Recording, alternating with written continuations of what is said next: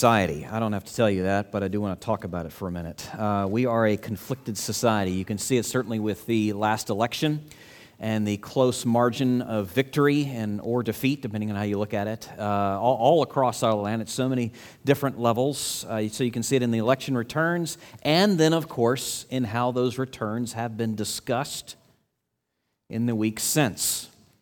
Uh, we are a conflicted society. You can see it in our social media posts and the derisive language, the inflammatory speech that is oftentimes just spewed out there for the whole world to watch and read and to absorb. We are a conflicted society. You can we've witnessed it. We've witnessed it in the terrible video footage there from January the 6th and the storming of the US Capitol. We're a conflicted society.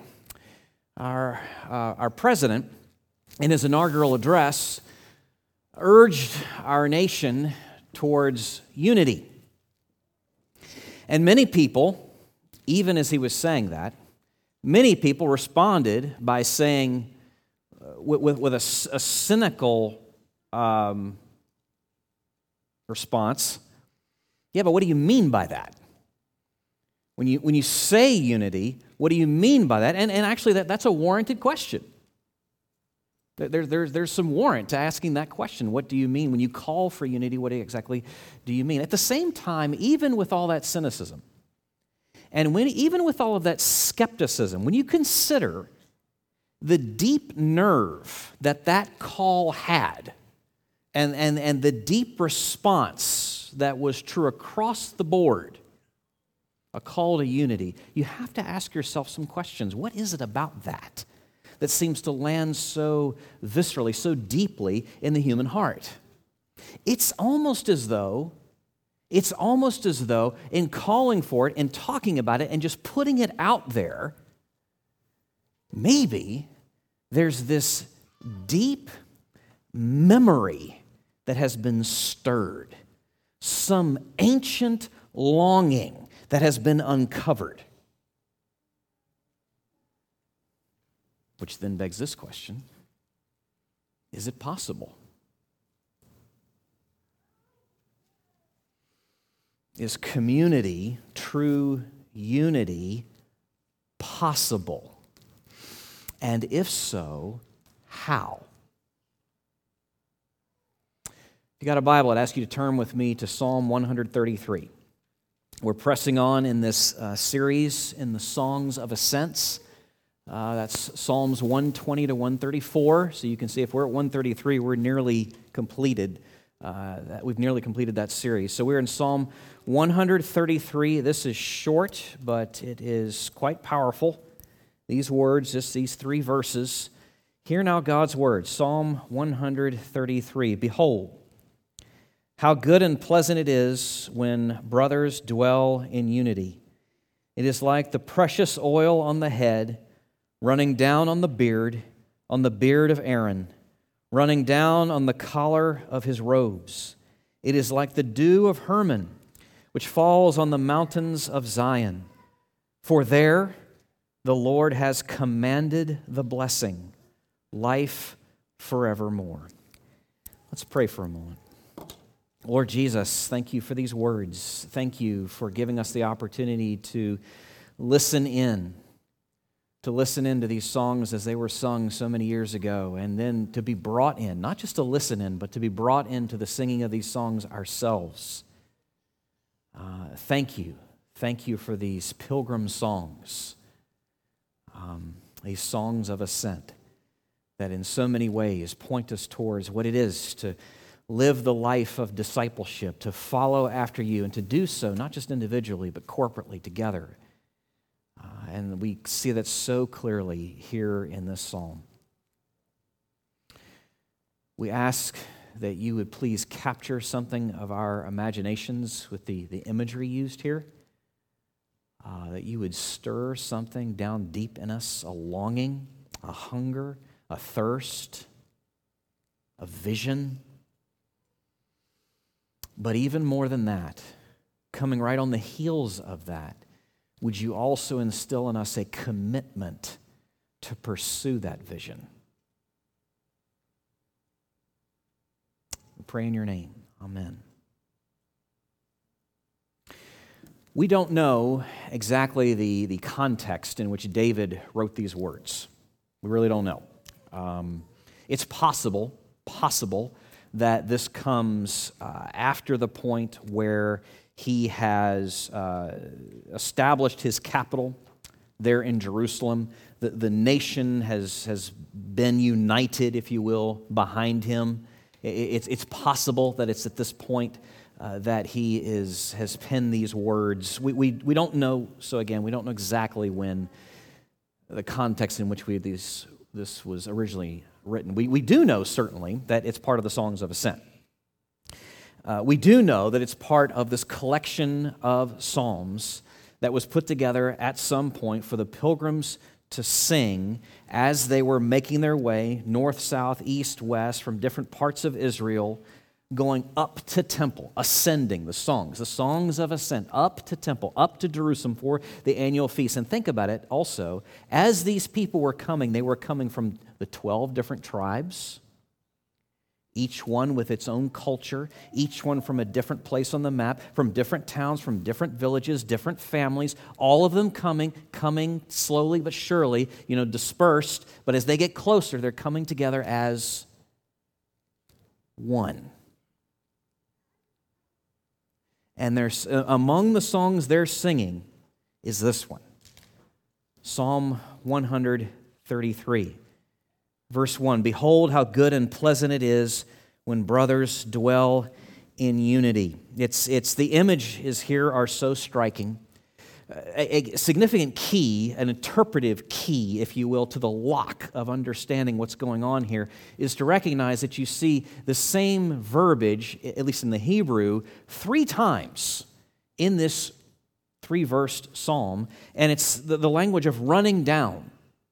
You see it twice in, in verse 2, and then once in verse 3, where it refers to the dew falling on the mountains of Zion. Well, actually, in the Hebrew, it's the exact same thing that you see in verse 2. The, the, again, that reference to is this running down. The idea is that there, there's, there's movement. There's, there's, there's effect. There's, there's something happening here. It's not stagnant. It's, it's something moving. Behold, how good and pleasant it is when brothers dwell in unity. Unity, community, is, is a gift of God. It's a gift of God to the people of God for a hurting world. Now, think about that. That's really what the psalm is telling us. It's a gift of God to the people of God for a hurting world. It is good. The exact same word that's used in Genesis 1 again and again and again, assessing the pre fall creation. It's good, it's pleasant, meaning it's, it's lovely in its appearance and inviting, um, enticing in its appeal, and fruitful in its effect. It is good and it is pleasant, and no wonder the first word is behold.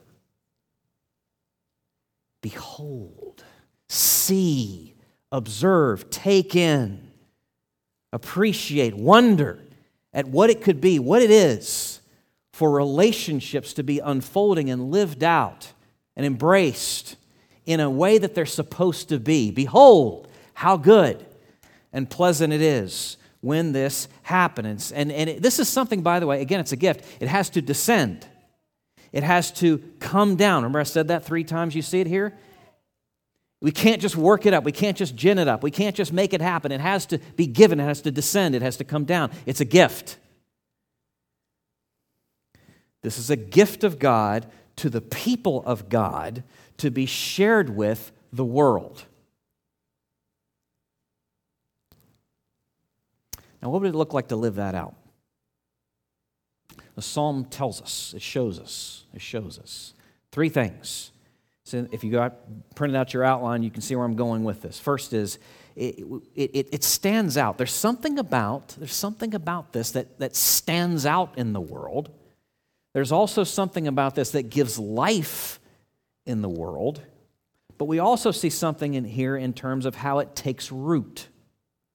Okay, so stands out, gives life, takes root. First, community, as Psalm 133 describes it, stands out in the world. Again, verse 2 it is like the precious oil on the head, running down on the beard, on the beard of Aaron, running down on the collar of his robes. The imagery is, is quite striking here. Oil, all right? What, what, what on earth is this about? Likely it's, it's olive oil, likely uh, scented with some, some precious. Um, uh, well, perfumes and such, and, and, and it's, it's, it was ordinary. It had ordinary, daily, just normal, everyday uses. Uh, you, you apply it to your skin, it leaves a, a glowing sheen. Uh, you put enough of it on, it's going to have a fragrant smell. This is just ordinary, everyday uses. You can understand how that would be applicable and, and would find its use. But that's not probably how it's meant to be understood here. But for the oil also had special uses um, to consecrate, to set apart, to confer authority. We could, we, in our church language, we would say ordain. I mean, I mean, after all, who is this that the oil has been poured out upon but Aaron, the high priest? Uh, Aaron, whose role as any high priest was to play the role of, of the intercessor, the mediator between God and the people the one who uh, once a year on the Day of Atonement, Yom Kippur, was to take the blood of the sacrifices behind the curtain, behind the holy place, into the Holy of Holies. Uh, that was his role. So, okay, so that's the imagery. You have this oil, it's been applied to Aaron. It's implying a consecration, it's implying something, someone, a people here's the significance being set apart. The whole nation, what it's pointing towards is not just the priest being set apart for these purposes, special, distinct purposes in the world, but the whole of the nation. The whole of the nation has been set apart for God's purposes, a special calling in this world. As we live out God's commands, as we walk in His ways, oh, the number of times we see this in, in the scriptures we see that uh, there, there's a special significance that a special um, uniqueness to that in how we are set aside and different as a city on a hill as salt and light using uh, language from jesus' sermon on the mount. You see this in deuteronomy 4 among other places. Just keep your thumb there in psalm 133 deuteronomy chapter 4 verses 5 through 8 Moses uh, says this rather clearly. Deuteronomy 4, verses 5 through 8, the ways in which, as, the, as we as his people walk in his ways, we will stand out in this world. Deuteronomy 4, verses 5 through 8 See, I have taught you statutes and rules, as the Lord my God commanded me, that you should do them in the land that you are entering to take possession of it. Keep them and do them, for that will be your wisdom and your understanding in the sight of the peoples, who, when they hear all these statutes will say, Surely this great nation is a wise and understanding people. For what great nation is there that has a God so near to it as the Lord our God is to us whenever we call upon him? And what great nation is there that has statutes and rules so righteous as all this law that I have set before you today? And again, there's so many other places in the scriptures that, that point to this very thing of, of the way that we have been set apart, to live in a distinct way, to live and to love in a distinct way. Let me take you back to it was, it was the text that was read just a little while ago from John 13. Jesus' words there in the upper room to his disciples, this new commandment. New, by the way, not in the sense of the words had never been spoken before, but new in the sense that he is speaking them. And he's speaking of a model that they've never had before, and it's him. Uh, John 13, the verses, I'll just read a little bit of that section. John 13, verses 34 and 35. A new commandment I give to you, that you love one another, just as I have loved you, you also are to love one another. By this, all people will know that you are my disciples, if you have love for one another. You, you see that as we walk in the Lord's ways, as we love, as we have been loved, we're going to stand out. It's going to draw attention, now, not to ourselves, that would be completely to misconstrue the, the intended meaning here, but drawing attention to the Lord Himself, the one whose love is flowing in and through us to one another. This sort of community stands out and gets the world's attention, which means we need to be wary of imbibing, of inhaling too much of the world's messages, let the, lest the world have nothing to see.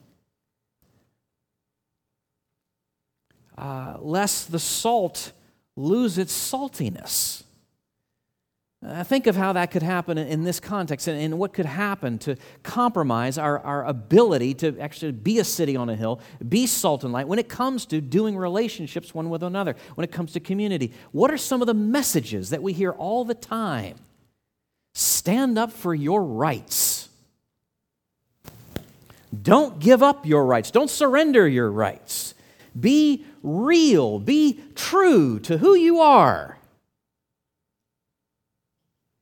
And you hear the noxious me centeredness in all of that. It's all about self.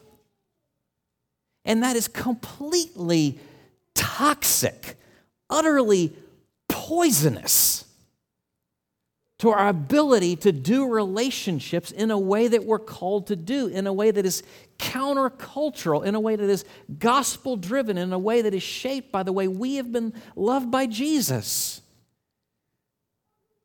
To what extent did Jesus hold to his rights?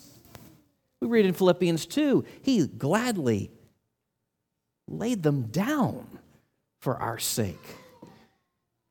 And it's out of that, that out of that model, out of that knowing how we have been loved, as in the fact that even Jesus speaks of here in John 13. Well, we are to be, again, salt and light, a city on a hill, living in, loving in a distinctive way. And as we do so, what we see here in the Psalms, in John, everywhere else in the scripture, to the extent we do that, it will confirm the gospel that we profess.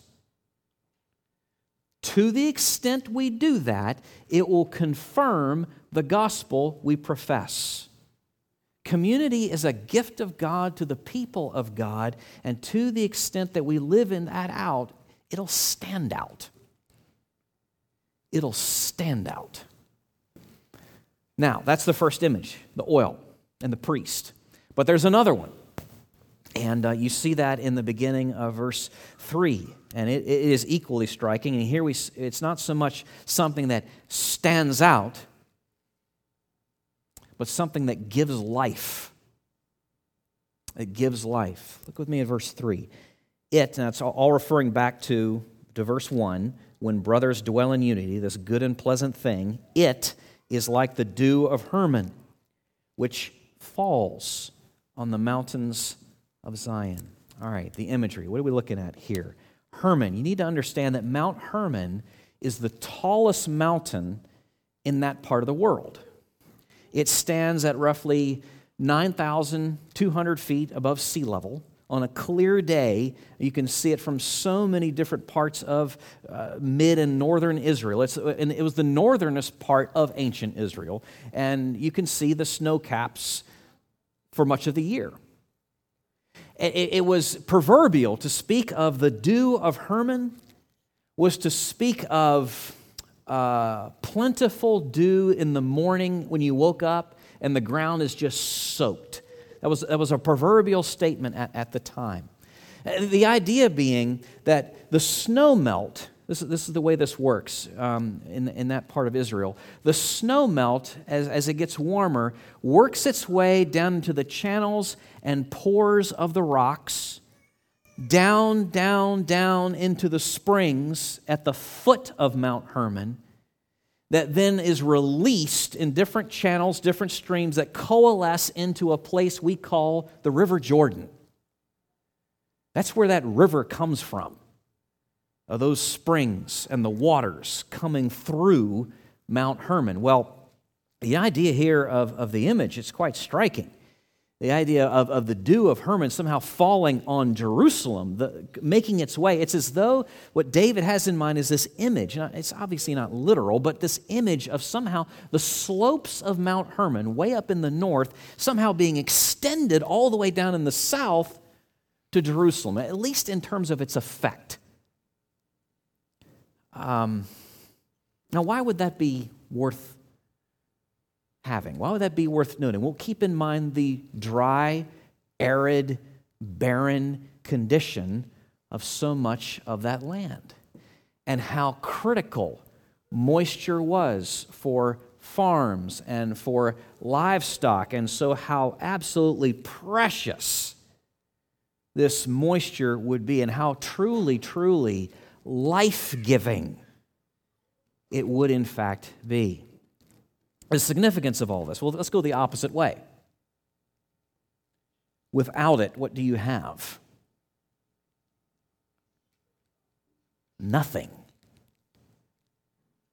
Lifelessness, barrenness, hard, cracked earth, no growth, no life. That's what you have without it. It's, it's an imagery of, of emptiness. Come, come now moving over to, to the relational spheres. Without the dew of Hermon, without its life giving properties, without this coming down, we have this emptiness, we have this barrenness, we have, think with me, isolation and estrangement is what's being described here. But on the other side, with it, we have this flourishing. And this is how it's supposed to be. This is how our lives are supposed to be. It's supposed to be a picture. This idea of the dew of Hermon falling on the mountains of Zion is supposed to be what our lives, individually and corporately, is supposed to be. It's what the image is pointing us towards. Life comes through community. Life is not just lived out in community, life comes through community as life giving properties. That's what the psalm is telling us. John Stott, the late uh, scholar, preacher, pastor, prolific author, put it this way Unity is as fragrant as oil and is as refreshing as dew. As fragrant as oil, as refreshing as dew. He's absolutely right. Absolutely right. So what okay, so with that in mind, what how then should we think of it? How then should we regard it? Should it not be prized? Should it not be prized? Should, we, should it not be pursued? Looking for, not waiting for, looking for. Not being passive, being active, looking for, pursuing, prizing, and pursuing opportunities for community. Think in our own local context, community groups prizing it, pursuing it, dare I say, protecting it, recognizing again it's a valuable, precious commodity.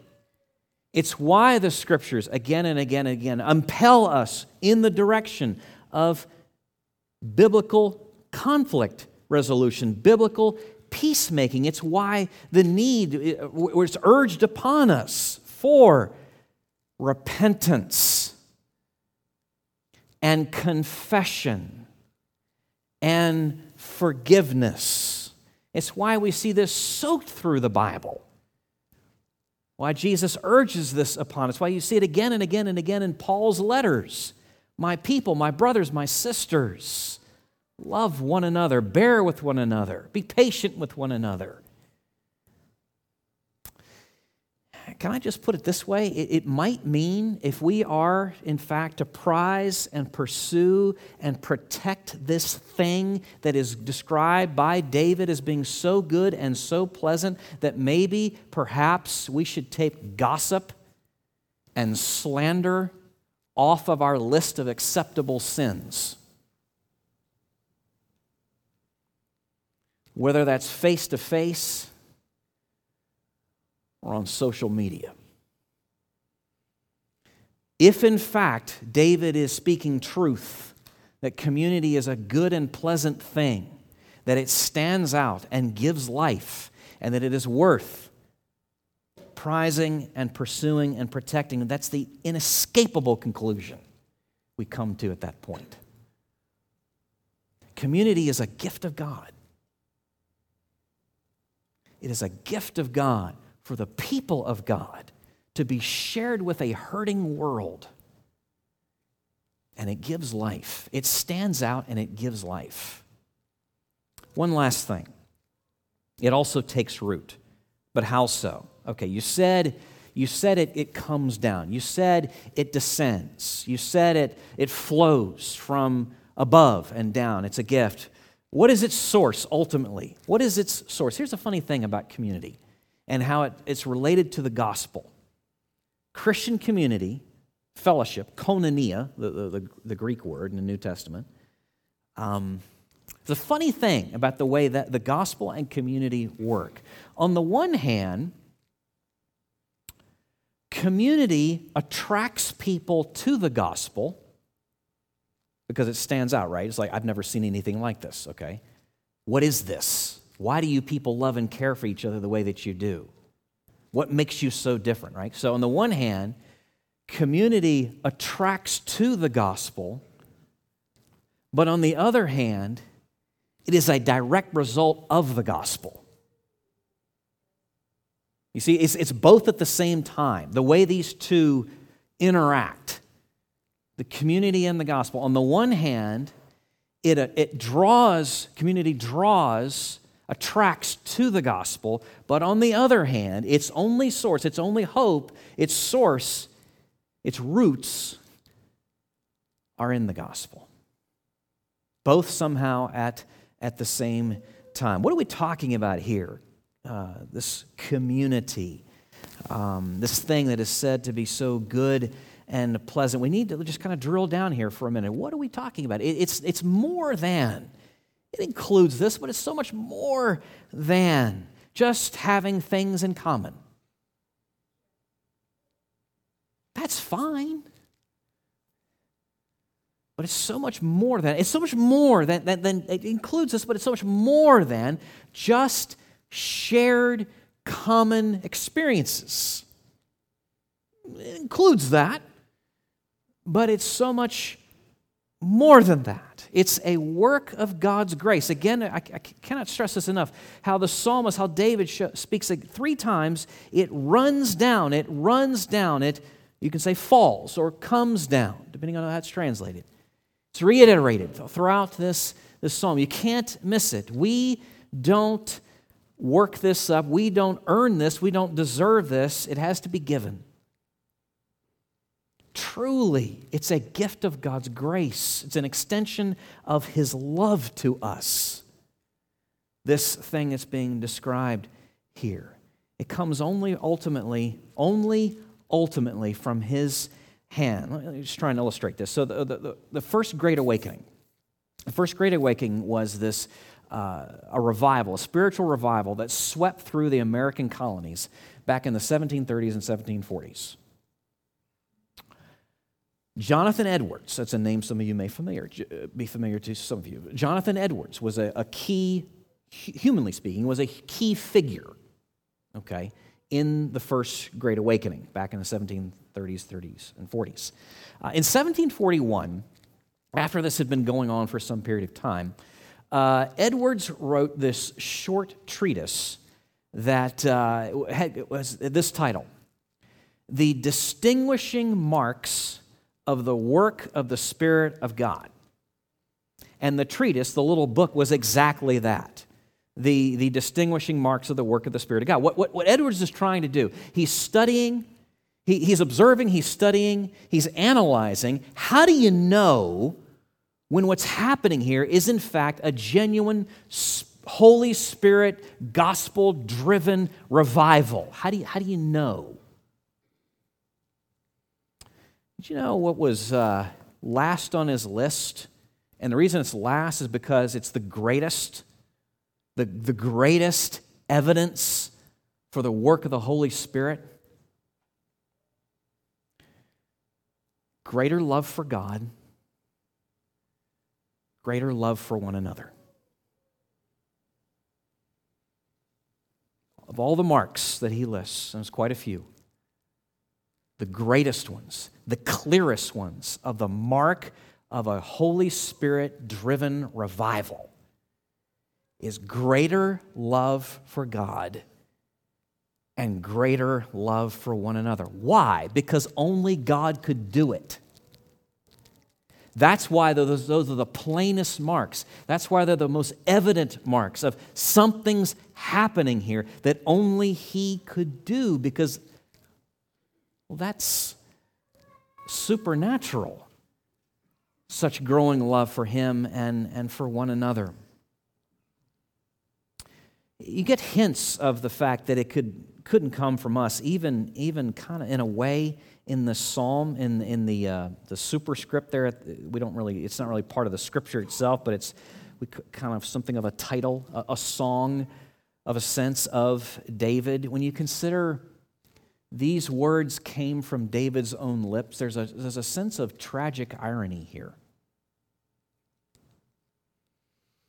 When you, when you think about the fact that a point would come later in David's kingship when the sin that he brought into that capital city, I'm speaking of Bathsheba and Uriah, the adultery and the murder.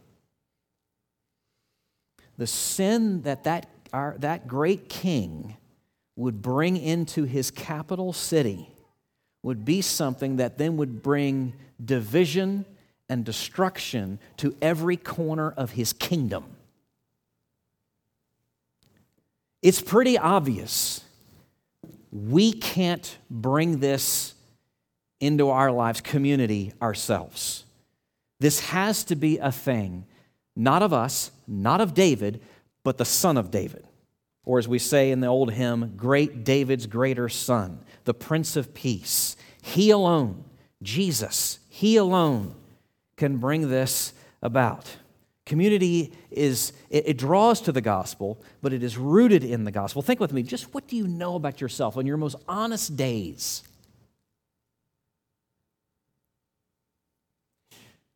Bless you. You are more guilty and sinful than you ever dared to fear. Right? But praise Jesus. In Him, we are more beloved and accepted than we ever dared to hope.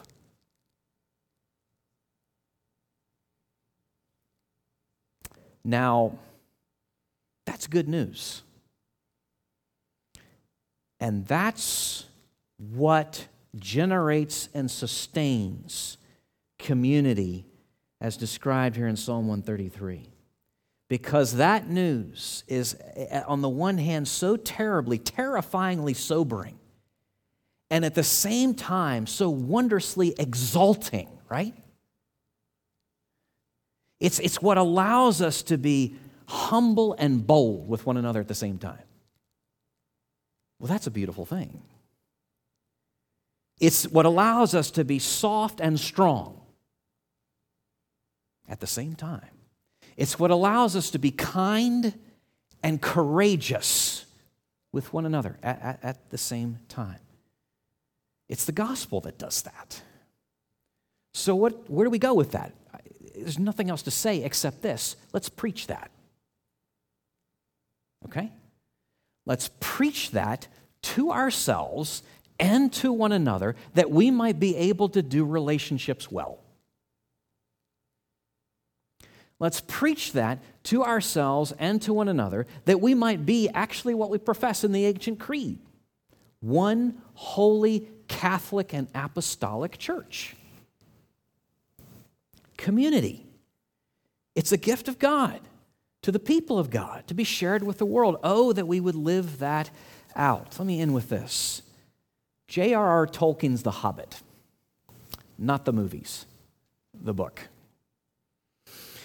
There's a wonderful section in the book where Bilbo the Hobbit and uh, his companions They, they have set out on this long adventure, this journey through mountains and forests and, and dark waters.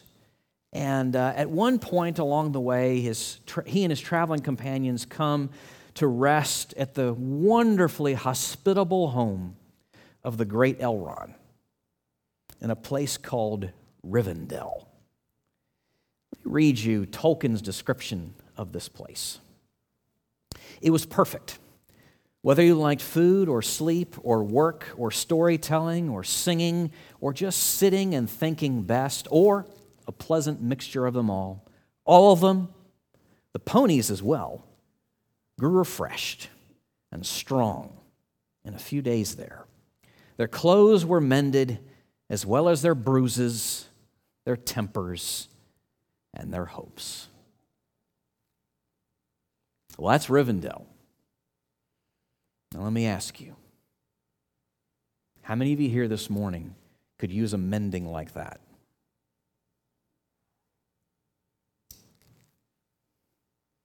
And what would it mean for us to extend a mending like that to people around us? You see, community is a gift of God to the people of God to be shared with a hurting world. Let's pray.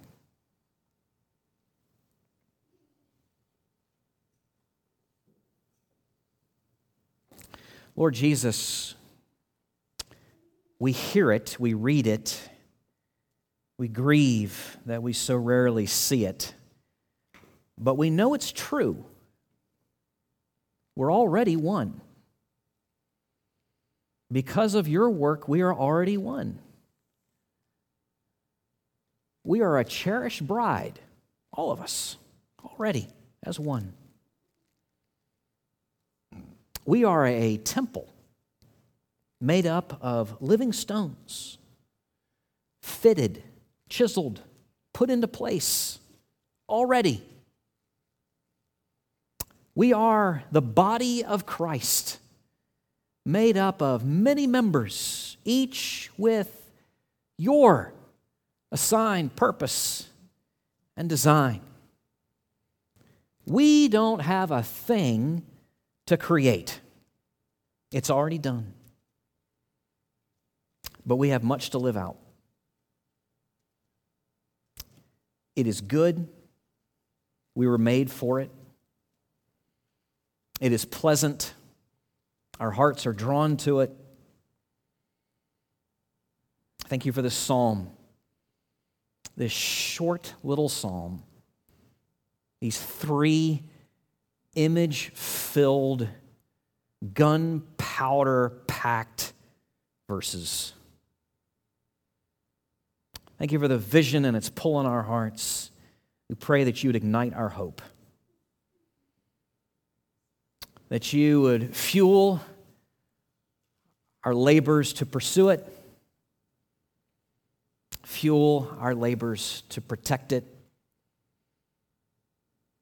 fuel our labors to enjoy it, to celebrate it, to live it out. Thank you that we could pray these things, and we do pray these things. Lord Jesus, in your name we pray. Amen.